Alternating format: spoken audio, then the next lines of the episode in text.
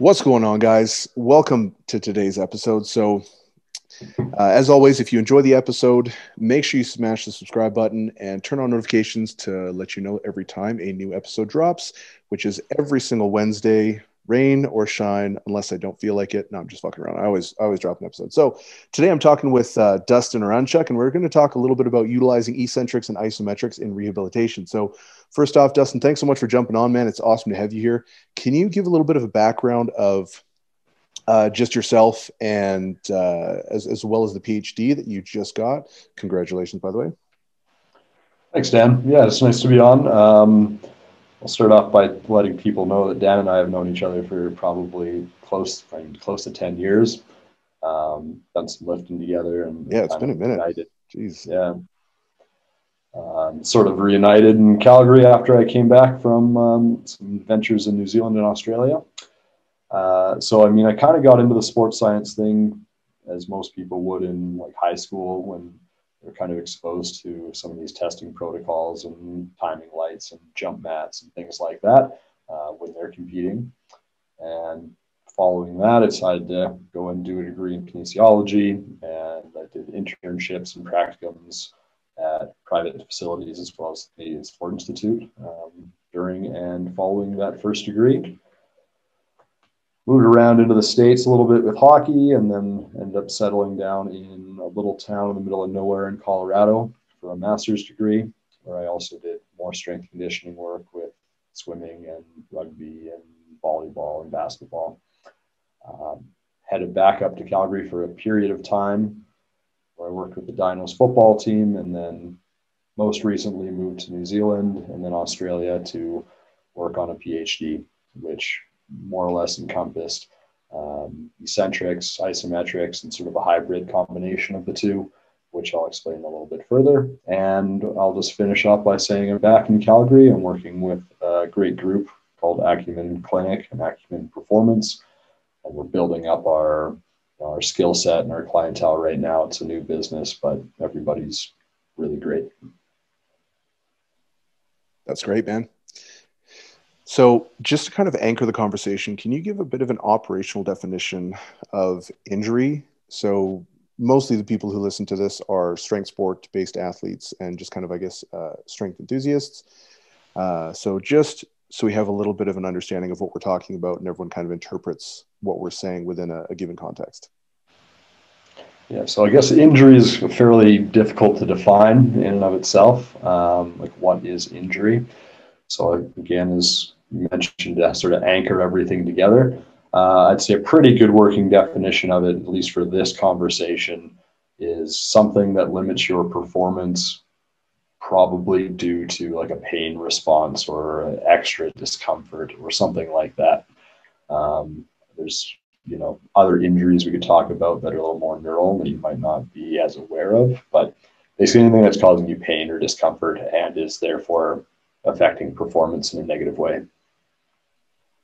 Awesome. And could you just go into a little bit more depth in your, your PhD? Because that's obviously going to be pretty relevant to, to what we're discussing today, since you did your uh, PhD and, and, or your thesis anyways, was in uh, eccentrics and quasi-isometrics, I believe. Yeah, exactly. So eccentric contraction is when the muscle is lengthening under load, it gets active. Um, and then isometric is there's no change in the length of the muscle and tendon. So the muscle contracts a little bit, uh, tendon lengthens a little bit, but the joint angle never changes. So the quasi-isometric really came about because there's some studies that looked at the difference between holding versus pushing isometrics. So pushing would be like uh, doing a squat with a barbell where you're pushing as hard as you can into the squat rack, and it just, it will not move. Whereas holding, you could think about lowering a, a squat to like the halfway point and holding it as best you can. And then the eccentric quasi-isometric was sort of this um, hybrid type. It's a little bit difficult to explain without showing somebody visually. But you could think about holding that halfway point in a squat, and then as fatigue accumulates and you can no longer hold it, you just continue to push as hard as you can, even though it's forcing you to drop deeper into the hole. Awesome. And so why was that something in particular that you were looking at? So that idea came about, again, because there was the research on the holding and pushing, but also one of my uh, co-supervisors through the PhD had spent a little bit of time with some winter sport athletes in Scandinavia. I can't remember exactly which country. And that was something that they did um, early on in the off season. So they would hold a position and continue to hold even past that isometric failure.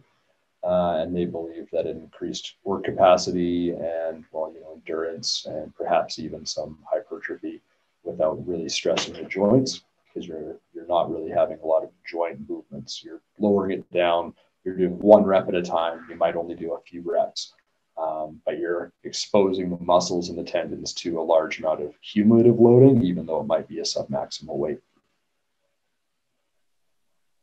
That's awesome. And so what did, uh, did they have any sort of like maybe anecdotes saying that this increased like tissue robustness to, to maybe reduce risk of injury during the in season? Did they have any, any like data or any anecdote on that? Yeah, as far as I know, they didn't have any hard data um, just yet. I think that's probably something they're working on and something I could probably reach out back out to that uh, supervisor of mine to see if he had stayed in contact with anybody. So I'll, I'll give you a rain check on, on that. Um, but anecdotally, yeah, they would use it particularly for um, treating like tendonitis and tendinopathies or pain in the tendons um, in particular. And then it was a way where, like at the end of a season and the joints are kind of beat up, um, where they could and try and load the muscle, build back up in size uh, and strength without actually doing a lot of high velocity stuff that might have sort of irritated their, their knees or whatever joints they were trying to focus on. Yeah, no, that makes sense. So I remember reading a paper by, I think it was like Kahn et al. I think it was in like two thousand nine, two thousand ten, some, something around that area. And I know they mentioned that about thirty to fifty percent of, of all injuries were, uh, were tendon related injuries. Now, I would imagine there's quite a bit of variation depending on what sport it is and, and what was actually going on when the injury happened. But um, I feel like that is fairly relevant to, to powerlifting, because a lot of the times you get these overuse injuries where it's like, oh, I've, you know, my, my pec tendon or my biceps tendon or my knees or whatever is, is the issue. And that's usually what it is um, for, for a lot of people. And so how would you... Well, I guess let's just go into the, the pros and cons of of utilizing some of these things first. So, like, let's just keep it simple: eccentrics and then isometrics, kind of separately, and then uh, how you maybe would utilize them together, and then the pros and cons of each. So, I think the eccentric loading has been a ton of papers on that over the last couple of years. Um, to kind of briefly put it, because there's just so much out there.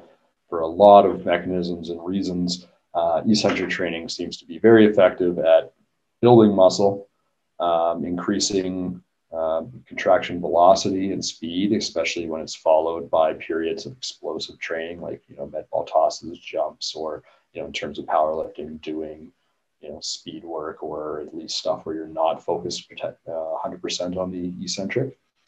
Um, And yeah, very effective at improving tendon qualities and reducing pain, perhaps helping with collagen reformation.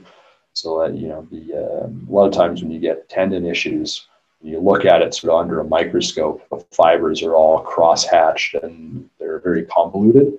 And then after a good training period, um, which eccentrics might be especially good for, the collagen seems to like reform and get straight again, which is much better for transmitting force from muscle uh, to the joint. The issues with eccentric uh, training are, there's a couple of them, but most of them go away after the first couple of weeks. So the first is excessive muscle soreness, especially if it's super maximally loaded uh, and people aren't ready for it, um, which isometrics might actually be a good tool to use uh, to reduce that issue. And the other issue with eccentric training is really to actually do it correctly you'll need special equipment or like several spotters uh, or whatever, which just make it more difficult to actually utilize in training. Because I want to really point out that there's a difference between like true eccentrics, where you're lowering a weight that you cannot lift, and eccentrics where you have like seventy percent of your max um, weight on the bar and you're lowering it for five seconds and you're doing that for reps. They're, they can both be valuable, but there is a difference between the two. And we can loop back to that if you want, but to touch on the isometric stuff, uh, isometrics, again, for a variety of reasons, probably don't carry over to actual performance very well, um, but they can be utilized for injuries and rehabilitation for reasons, because the joint angle is very well controlled. You just set it what, what feels pain-free or the area that you want to work on, and you can work on it. Um, the other last downside that I'll mention is the relative inability to like track progression over time, which kind of brings us back to that holding versus pushing. If you're pushing into something that's immovable, the only way to really measure that over time is using like a strain gauge or force plates or something like that that most people in a gym don't have any access to. Yeah, so a, a lot of the, I guess, issues then are, are just kind of practical in, in nature. And so before, I guess, before we go into some of the other stuff, how could you maybe augment that in order to get a, a similar stimulus or similar response from utilizing eccentrics or isometrics? So utilizing, um, oh, so without, without any sort of tracking technology. Yeah, exactly. So like you mentioned, the difference between like a, a super maximal eccentric load versus just utilizing maybe some tempo work or something like that. So what are some additional strategies people can use with a fairly low, that are fairly low barrier to entry? No, it's a good way of putting it, uh, the barrier to entry. So for the eccentric work by itself, um, again, if you have many spotters, then of course you can do, or, or you can use the rails, you know, on a squat rack or a bench rack or something like that. And you can, of course, over time, look at how much weight can you have on the bar. And then especially if you're able to like film your sets, you can think about, okay, like you want to take five seconds to lower the super maximal weight from straight arms onto the, the pins, right? The squat rack pins or the bench rack pins. And as long as you are watching this video afterwards between your sets, okay, I'm consistently lowering this weight. It's too much for me to lift. And each week you add like twenty pounds to it and you're maintaining that same speed of movement. Then you can be very sure that, you know, you're increasing that load pretty uh, progressively. The eccentric, or so the isometrics, it would be similar. If you were to push against something immovable, you can time it and basically give your best effort. So like one hundred percent of your perceived exertion. Um, these types of things are pretty reliable, especially isometrically. So we know in terms of if we get people to test isometric knee extensions or mid-thigh pulls or isometric squats, and we do that several weeks in a row, what their max force is is really quite consistent.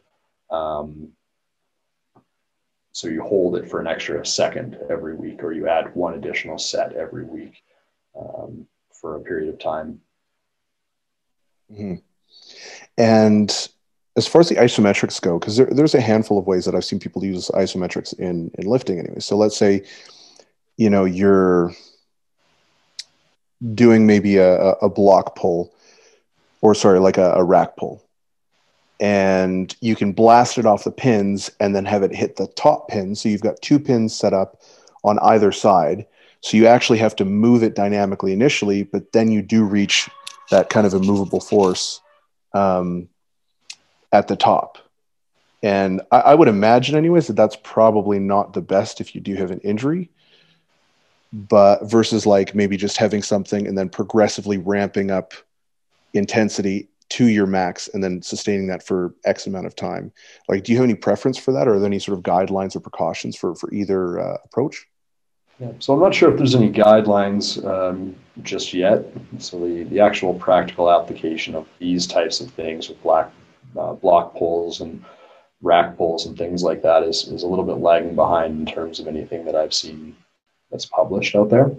So Sorry, I meant more so just about the the techniques that, that, that they're implementing, or the concepts that they're implementing. Mm-hmm. Yeah, so I think that with your example of pulling dynamically and then into a pin, um, I think there's not, not really any reason why you can't use it if you have injuries, as long as you're using it in a pain-free range of motion. So you can customize it pretty easily based on the individual person and if it's causing them any actual discomfort or um, you know, inflammation or irritation. Um, Does that kind of clarify that? Yeah, I was just wondering, especially because like if, if we're looking at tendons, I know velocity is often an issue that uh, that people pay attention to. Um, so yeah, I was just wondering if you knew anything about that. So can you kind of touch on like the adaptive ability of, or like adaptive capability of tissue and how that might change prior and post injury? Yeah, so I can I can give my best shot. Uh, I haven't looked all that much at any of these like you know, biochemical type reactions going on in tendon and muscle, but what is very clear is that the tendon recovers and rebuilds much slower than a muscle, period. Um, but it also requires loading in order to sort of heal itself. Uh, whereas a muscle can basically, you know, just requires time and it will heal uh, because muscle has this constant blood flow. So activity is good for a muscle to a point, even if you've torn something. Uh, whereas a tendon, if it's strained, if it has, you know, been reconstructed from surgery, it still requires loading because it's simply avascular, or you know, it doesn't get a lot of blood flow, um, doesn't get a lot of these sort of healing hormones and chemicals going to it. So it requires progressive loading, uh, which is where we can add in isometrics after we get range of motion back, and then follow that up with eccentrics and concentrics and all these types of things in a systemized fashion. And so when you're looking at tendons kind of remodeling themselves, a lot of that happens just kind of on the outer surface, like the, the core of the tendon itself doesn't actually really increase in, in, in density necessarily. I don't know if density is the right word, but you know what I mean? Yeah. Sorry, that yes. was the question. Okay. Uh, yeah. So no, I've, I've definitely read these things as well. So like you're, you're certainly not wrong where that uh, the inner portion of the tendon uh, is much slower to remodel. And in some cases just does not. Um, whereas the outer ends are much quicker. So perhaps this would be aided by slower maximal effort contractions.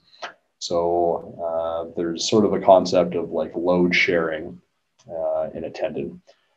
And it seems that the slow, steady contractions um, tend to shift a little bit more of that strain to the middle part of the tendon.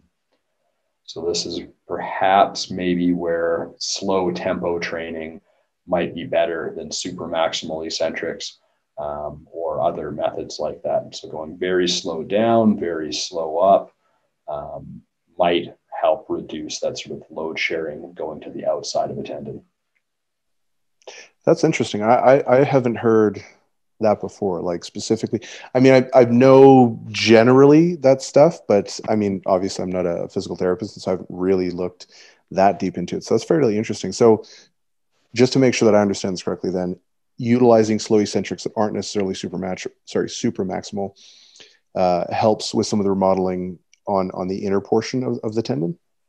Yeah. And I mean, this is pretty preliminary stuff. I believe yeah. it was from a group in Denmark. So like Michael Kyer and Peter Krongsgaard and these guys. I'll see if I can find the paper actually. Yeah. Um, but I'm sure I read that maybe five or maybe three or four years ago um, where there was a little bit greater tendon remodeling, or at least hypothetically they believed there would be with uh, slow contraction types because there was greater amount of tendon strain uh, on the outside or on the peripheral part of the tendons than the midpoint with faster movements. See, that's kind of interesting because I feel like that is supported anecdotally to some extent. Like I know, um, like Louis Simmons, a lot of the West Side guys were huge on those slow eccentrics. I know J M Blakely is huge on slow eccentrics for exactly that reason. Um, and I, I know quite a few powerlifters who just kind of do recommend that every now and then. Like if you're doing a tricep press down and things like that, taking like, I don't know, thirty or sixty seconds, whether or not that protocol in particular is anything special, kind of not necessarily the point, but I feel like that does make sense just anecdotally based on what I've seen anyway. So I'd be, I'd be really interested to see how that kind of evolves, I guess, as, as there's more research on it. Um, how would you, would you progress a lifter from like isometrics to eccentrics, or is there any sort of loading strategy? I know, God, what is that? What is that guy's name? I can't, I think he does like the F R C or whatever, the functional range conditioning. He's got this real fancy setup thing. It's, it's pretty basic. Basically he does like, um, isometric and eccentric loading at progressive and regressive angles, joint angles, um, to, to increase like tissue tolerance over time. Uh, but he specifically is, is a proponent of, I, I guess I don't necessarily want to speak for him, but based on what I saw of the course, they like to utilize isometrics first, just because there's less tissue damage, so less likely to, you know, cause further inflammation, especially early on in, in rehabilitation. And then they eventually move to eccentrics and then, you know, to concentrics and utilizing like full range of motion, more dynamic movements. But it kind of starts out at progressive and regressive angles and then putting the tissues under load. Do you have any sort of strategies, or have you seen anything to to kind of support that, or have any sort of, you know, protocol? Yeah, exactly. And I, I think the way that that protocol that you just described, because I, I've heard of it, I've seen it, but I think your description is probably the first time somebody's actually told me what it is. Um, and it makes a lot of sense when I'm listening to you for a couple of reasons. So I think it does make sense for isometrics to come first, uh, even in healthy people. So I know like um, you have uh, oh, triphasic training, where they do eccentric and then isometric, then concentric. Uh, and I still believe it makes more sense isometric first, then eccentric, then our, your dynamic stuff. Um, so yeah, starting with the isometric and working it through with different ranges of motion, probably increasing the length of the muscle over time. So starting, you know, at a more moderate joint angle and then just making the range bigger and bigger. That makes a lot of sense to me. Um, A, we know that isometric training is pretty joint angle specific. So it only really helps or predominantly helps strength with the angle you're training. Whereas um, concentric or eccentric training seems to help like the whole force length curve. Uh, and then we also know that the longer the muscle length is when you're doing isometric contractions, the more Um, metabolically taxing it is, the more likely it is to cause some muscle damage or soreness and fatigue. Um, and we also know that the more you do it, the pain and, and fatigue and inflammation and all that really kind of goes away after one or two sessions anyway. Uh, so I would say that's a very logical way to progress. And then moving into eccentrics afterwards is also very logical. So when you're doing some of these movements, Um, obviously pain is, is kind of a subjective experience, but are there any sort of guidelines? I've heard some people say you want to keep pain at like a three out of ten or something like that. But I've also seen research that says that rehab where patients experience pain, and this is really, really paraphrased because I can't remember exactly what it was. They were a lot more specific, but essentially when, if you experience pain in the rehab process, it's generally more uh, effective for, for your rehab outcome. And to me, that makes sense anyways, because it probably means that you're pushing hard enough to get that adaptive response you're looking for. Whereas if you're experiencing no pain or very minimal pain, it's probably not aggressive enough for you, especially if you're an athlete. But do you have any sort of like guidelines for where people need to kind of be in that sweet spot when, when they're, when they are kind of focusing on rehab? Yeah. So as far as our own guidelines, so at, at the clinic that I'm working at, Uh, we're currently developing our own protocols um, in terms of uh, progression from isometric to eccentric and range of motion and things like that. And, you know, to do that, we've used our own experience and also tried to go into the literature literature as well. And you're right, it, it is quite a mixed bag in terms of what you see out there. I think you're right on the money in terms of that. If you're experiencing a four out of ten versus a three out of ten in pain, you're probably pushing a little bit harder. Um, but I probably wouldn't personally, based on just flat out hands-on experience, want to go much above a four or a five out of ten. Because I think at that point, patients are going to be less likely to kind of keep going with something and achieve buy-in if they're just hurting and it's bothering them. And once you kind of get past a certain threshold, it's probably going to be bothering them for the rest of the day or maybe for a day or two after the treatment. Um, whereas if you have them stop at a two or a three out of ten, they might be more consistent. So the point about pushing harder might be true acutely, but maybe not so true for, you know, if we look over a period of, of weeks or, or a month or two. Yeah, that makes sense. And I mean, I don't want to mischaracterize what those papers are saying. This is just something that I remember reading, and I'm kind of terrible with names. So I'll like, I'll read something and I'll be like, oh, okay, this is the core concept. Got it. And then someone will be like, oh, what about this? And I'm like, I don't, I don't fucking remember. Like, I read so much shit. I have to write so much. I have to do all this stuff that I tend to just remember like the main points.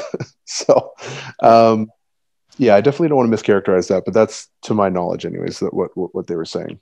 So I, uh, I wanted to kind of talk a little bit about like frequency of, of implementation, and then also where you would implement isometrics and eccentrics into your actual program. So just to kind of anchor the conversation a little bit, let's say someone has, um, I don't know, like pec, pec tendonitis or something like that, right? You know, t- a tendon issue in their pec. And so when they're benching, that's kind of where the issue comes from. How does someone continue on with their regular training while still getting in their rehab? And what are some general guidelines for that in terms of, like I said, frequency of implementation, and then where that rehab is actually occurring within the session, if it's pre, post, or kind of intra-session, whatever? Mm. Yeah, that's a, that's a very good question, Dan. Um, so I'll, I'll give my best answer, but just preface by saying that every case is going to be a lot different than one another, right? Um, if you had somebody with a pec tendon strain and they wanted to keep benching, uh, it would come down to, well, just how bad is it? And might it be best to maybe lay off benching uh, for a couple of weeks or, or perhaps slightly more? So I know, like you were saying, uh, you've just been able to start benching down to your chest again after a period of doing floor presses and spoto presses and things like that, where you didn't have massive amounts of discomfort. Um, so changing things up. But of course, if you're coming into a big competition that you must compete in, you must do well in order to qualify for the next one, uh, or what have you, then of course that is going to be a little bit different. So the evidence is really, really weak in what I'm about to say, but some people will experience temporarily relief of pain, tendonitis type pain, following some uh, isometric holds. So if you push at like seventy percent uh, of your max effort isometrically, then roughly forty to fifty, sixty percent of people will get an acute reduction in pain that will allow them to perform much better for like an hour or two um, after they give that effort. So I would say you could experiment, self-experiment with doing some isometric pushes and then bench pressing uh, afterwards. So doing it as part of a warm-up. I have noticed something similar to that anyways, as far as like just the acute reduction in pain that does return later, but uh, I've noticed anyways that doing like um, dumbbell pec flies first, right? We're like really, really getting a stretch where I'm like, oh my God, I feel like my tendon's going to snap off, you know, and just going really light and then just doing like maybe twenty, twenty-five reps and really easing into it. I found that definitely helped. I haven't tried like the actual isometrics, um, but I guess that kind of makes sense why, why it might. Uh, but I've definitely experienced that acute relief from doing like eccentrics or some other stuff that just kind of takes it into a much, much greater range of motion um, as kind of a primer. So you're saying do that as, as kind of part of your warm-up. So you get in there, do all your shoulder drills, warm up, whatever, and then do like a, a pin press or like a press, sorry, a press to the pins with about seventy percent max force. Is that what you're saying? Yeah, exactly. So okay, that, cool. That, that all makes sense. Yeah. Okay. And so I actually kind of wanted to get your opinion on uh, triphasic, because we did mention that a, a little bit. And that's something that's kind of interested me for a while. I, I have never really dabbled into that as far as like powerlifting. And I read his book, and I think that it sounds really cool. And I, I think that it makes sense for, for, you know, field athletes and, and various sports and things like that. Um, I don't know. I'm still kind of on the fence about how it would work for powerlifters though. I mean, it makes sense in theory, but I wanted to know what your, I guess your opinion on that. Cause you mentioned that you would take the isometrics and put them first from like a rehab standpoint, and then we can just totally veer off topic and talk about whether or not you think it's it's viable uh, a viable general strategy for for powerlifters for like actual performance. Yeah, so I think uh, triphasic is cool. I, I like it as well. I've used it in the past, both with myself in my own lifting and with some athletes um, at certain points. And you know, I will say when I ran it for myself, I did experience some pretty good improvements, and I liked how it felt. And there's a lot of great things in there beyond just the order of eccentric, isometric, concentric, like doing your sort of prehab stuff in between. So you do like heavy sets of squats, and then you do some ankle prehab, and then heavy set of squats, and then ankle. It saves time, keeps you moving. So generally a big fan. Um, However, I think there are again, a couple of limitations for most people, because really, I believe when Cal Dietz and Peterson wrote that book and they're talking about eccentric training, what they really are looking at is you have spotters on both sides and you're lowering that weight that you cannot lift or have a very hard time lifting, and then your spotters are helping you back up. And almost nobody who actually runs triphasic has the ability to do that, right? Unless you have a team that you go and train with regularly, you just, you can't run it as is. Um, so that's probably the first issue uh, that I have with people saying, okay, I do triphasic. It's kind of like saying I train Bulgarian weight, weightlifting style, but you know, almost nobody who says I train Bulgarian actually trains like the Bulgarians trained, because it's almost impossible. Yeah. Yeah. And uh, Cal Dietz mentions this all the time. He's like, I worked with a great program, N C double A, you got freak athletes, so it works. So almost anything works if you have good enough athletes. Um, yeah. To kind of get back on the topic at hand, um, yeah, I think for if you're just lowering the weight eccentrically with a tempo, I think arguably the best thing about that is that it's forcing you to find what is a good position, what is good technique for you. Uh, I've said it many times before, our mutual weightlifting coach in the past used slow pulls in order to just because you, you just can't hold a bad position for a long period of time. So it forces you to find sort of your optimal balance, your balance in your foot. Um, but in terms of the submaximal lowering eccentrics, um, I don't think there's all that much value to it past maybe a couple of weeks. Yeah, that's interesting, because at least from my perspective, and I, I'm sure there's other people who use, you know, tempo work for, for a variety of different reasons and get great results. So I'm definitely not saying that that stuff doesn't work. Um, I've always just felt that at least how I implement it in, in coaching for myself in the past before I hired a coach, And uh, and for my athletes, I've always used it as more of a fatigue management tool, and then also like a, a technique development tool, kind of like you were saying, right? Because if if you're doing conventional deadlifts or whatever, and you have like a a four hundred tempo or a four oh one tempo, you're still getting a really good stimulus in, but it's not going to allow you to necessarily lift the same amount of weight. So absolute fatigue is going to be lower, even though time of tension is technically higher. But, um, well, I guess you kind of augment that too, but, but even, even that, and then also the technique, like you said, it really forces you to lock in that technique because you really feel it. Like if you just blast the bar off the ground, let's say for a deadlift, and the bar kind of swings out in front of you, a lot of the times I've seen people who don't even feel that because it's just so explosive. Whereas if you have to do, like, let's say even a tempo concentric, which I don't generally use, to be honest, so maybe this is a bad example, but uh, say a pause deadlift or something like that, that tends to sort out those those positional issues fairly quick, or bracing issues, whatever it might be. Sorry, yeah, you're going to say something? Yeah, so I think you're you're right. There's there's a couple of things.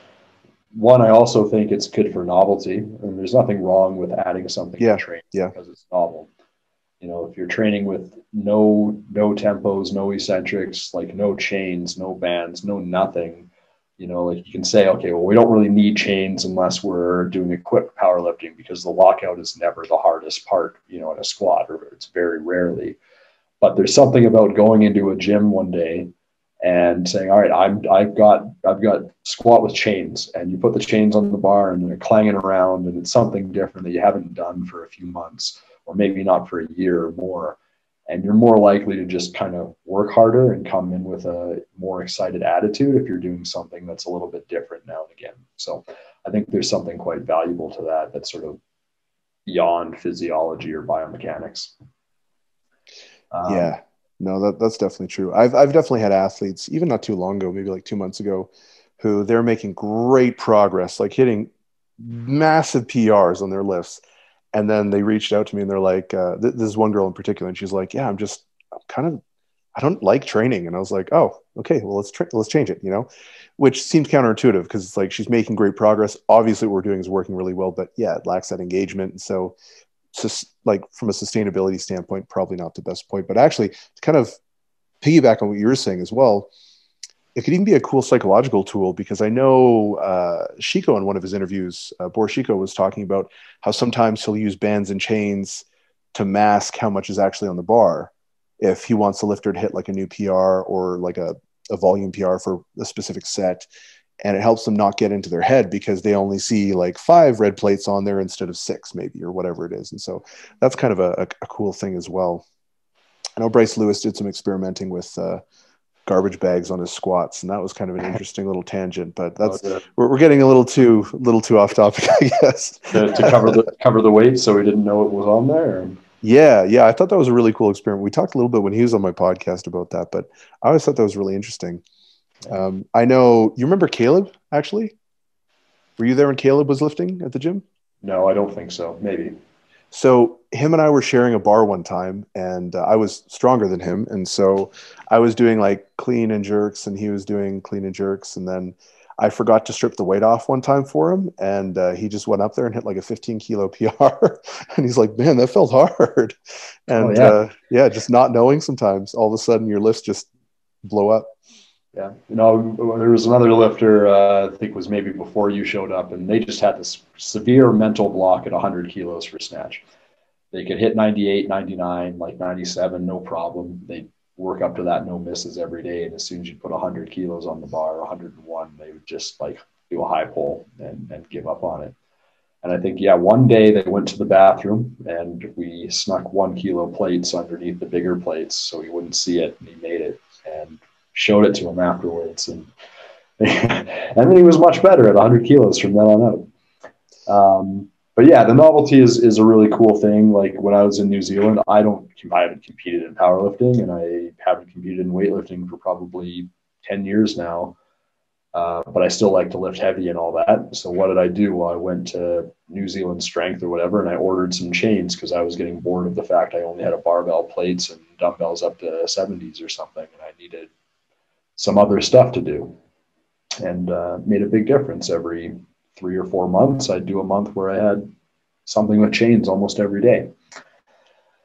Um, yeah, and just on a, on a wave side, there was a brand new review published today that is kind of talking a lot about this tempo movement. I haven't read it yet, but uh, for anybody listening, might want to read it. Uh, it's called The Influence of Movement Tempo During Resistance Training on Muscular Strength and Hypertrophy Responses, a review. Um, so go ahead and, and look at that, published today in Sports Med. Nice. Yeah, I'll, I'll check that out. Have you read it yet? No, I've, I've skimmed it. I just found it about five minutes before we got on this talk. Oh, okay. Cool. Can you uh, can you send that to me, actually? Once yep. I jump off? Sure. So, can. One of the things, actually, as well, that uh, I guess seems pertinent to cover kind of finishing up here is uh, the role of novelty, even in a rehabilitation standpoint. Um, how how might that be a variable that you'd want to manipulate? Yeah. So I think the, most of the time, the people that I'm currently working with are a lot of times post-surgical. Because we work in the private sector, they almost always have uh, a lot more money than a lot of like student athletes would have, and people are a little bit, a little bit younger. Uh, so they're coming in because they want to get back to day-to-day activities, not necessarily like high performance sport or high level powerlifting or bodybuilding or weightlifting. So in that regard, they're not as motivated a lot of the time to put in the physical effort. You know, they get the surgery, they get the athletic therapy, maybe they end up getting P R P injections, things like that. Um, but they don't have this external, they don't have this other goal of like getting back to bench pressing four hundred pounds or, you know, deadlifting a specific weight. So we need to build them along kind of slowly while also sort of keeping them interested and changing angles and changing this and that. Um, so I think we try and do our best of being a little bit creative after a little while, especially if their progress is slower than you might have planned on. But for the most part, we progress uh, enough between doing the different contraction types to kind of keep them moving. So we'll do the isometric stuff. We'll gradually build to larger muscle lengths and different joint angles where there would typically be more pain. So the elbow, instead of being tucked in by the side doing isometric pushes, we've got it abducted out to uh, you know, forty-five degrees or even ninety. And then usually by the time they're done doing that, then we're going back to actually doing banded external rotations or banded front raises. Um, things like that. And then usually by the time we've done that at a bunch of different angles, now we have them throwing balls or doing catches with weighted med balls, um, things of that nature. So um, in that regard, variety is not really a big problem. And I think if rehabilitation is going properly, it shouldn't take more than a handful of weeks or at least a few months before you're back doing what you would be doing normally. And we don't really have to worry about um, any kind of novelty to keep people interested, especially if they're a high level athlete with a goal. Yeah, that makes sense. Awesome, man. So where can people find you? Yeah, so right now, uh, I mean, I'm on Instagram, I'm on Twitter, uh, both of which are just at my name, which is Dustin Oranchuk, D U S T I N O R A N C H U K. And then um, my team is Acumen uh, Sport and Shoulder and Acumen Performance. And uh, Acumen Performance website just went live a couple of days ago, and I'll be coming out with my own like website as well, um, which will be on there at some point. Awesome. So all that stuff is going to be linked up uh, below, guys. Definitely make sure you check it out. They're doing some really cool stuff over at Acumen, and uh, Dustin is posting a lot of stuff on his research and some really cool shit that he's doing over there as well. So definitely go give him a follow. Dustin, thanks a lot for jumping on the uh, the podcast, bro. Yeah, thanks a lot, Don. It was nice to talk about some of these things. It's sort of a reminder or refresher at some points. Uh, where I'm like, oh, I know the answer to that, but I don't remember it as clearly as as clearly as I hoped. Um, but yeah, thanks for having me on, and uh, we'll hopefully be getting some of our own research from the clinic out at some point. We tested a bunch of rodeo athletes isometrically and power-wise and jumping and all these types of things. So kind of keeping the sports science things going while I'm back sort of in the real world. That's awesome, man. Yeah, I'll definitely be looking forward to that.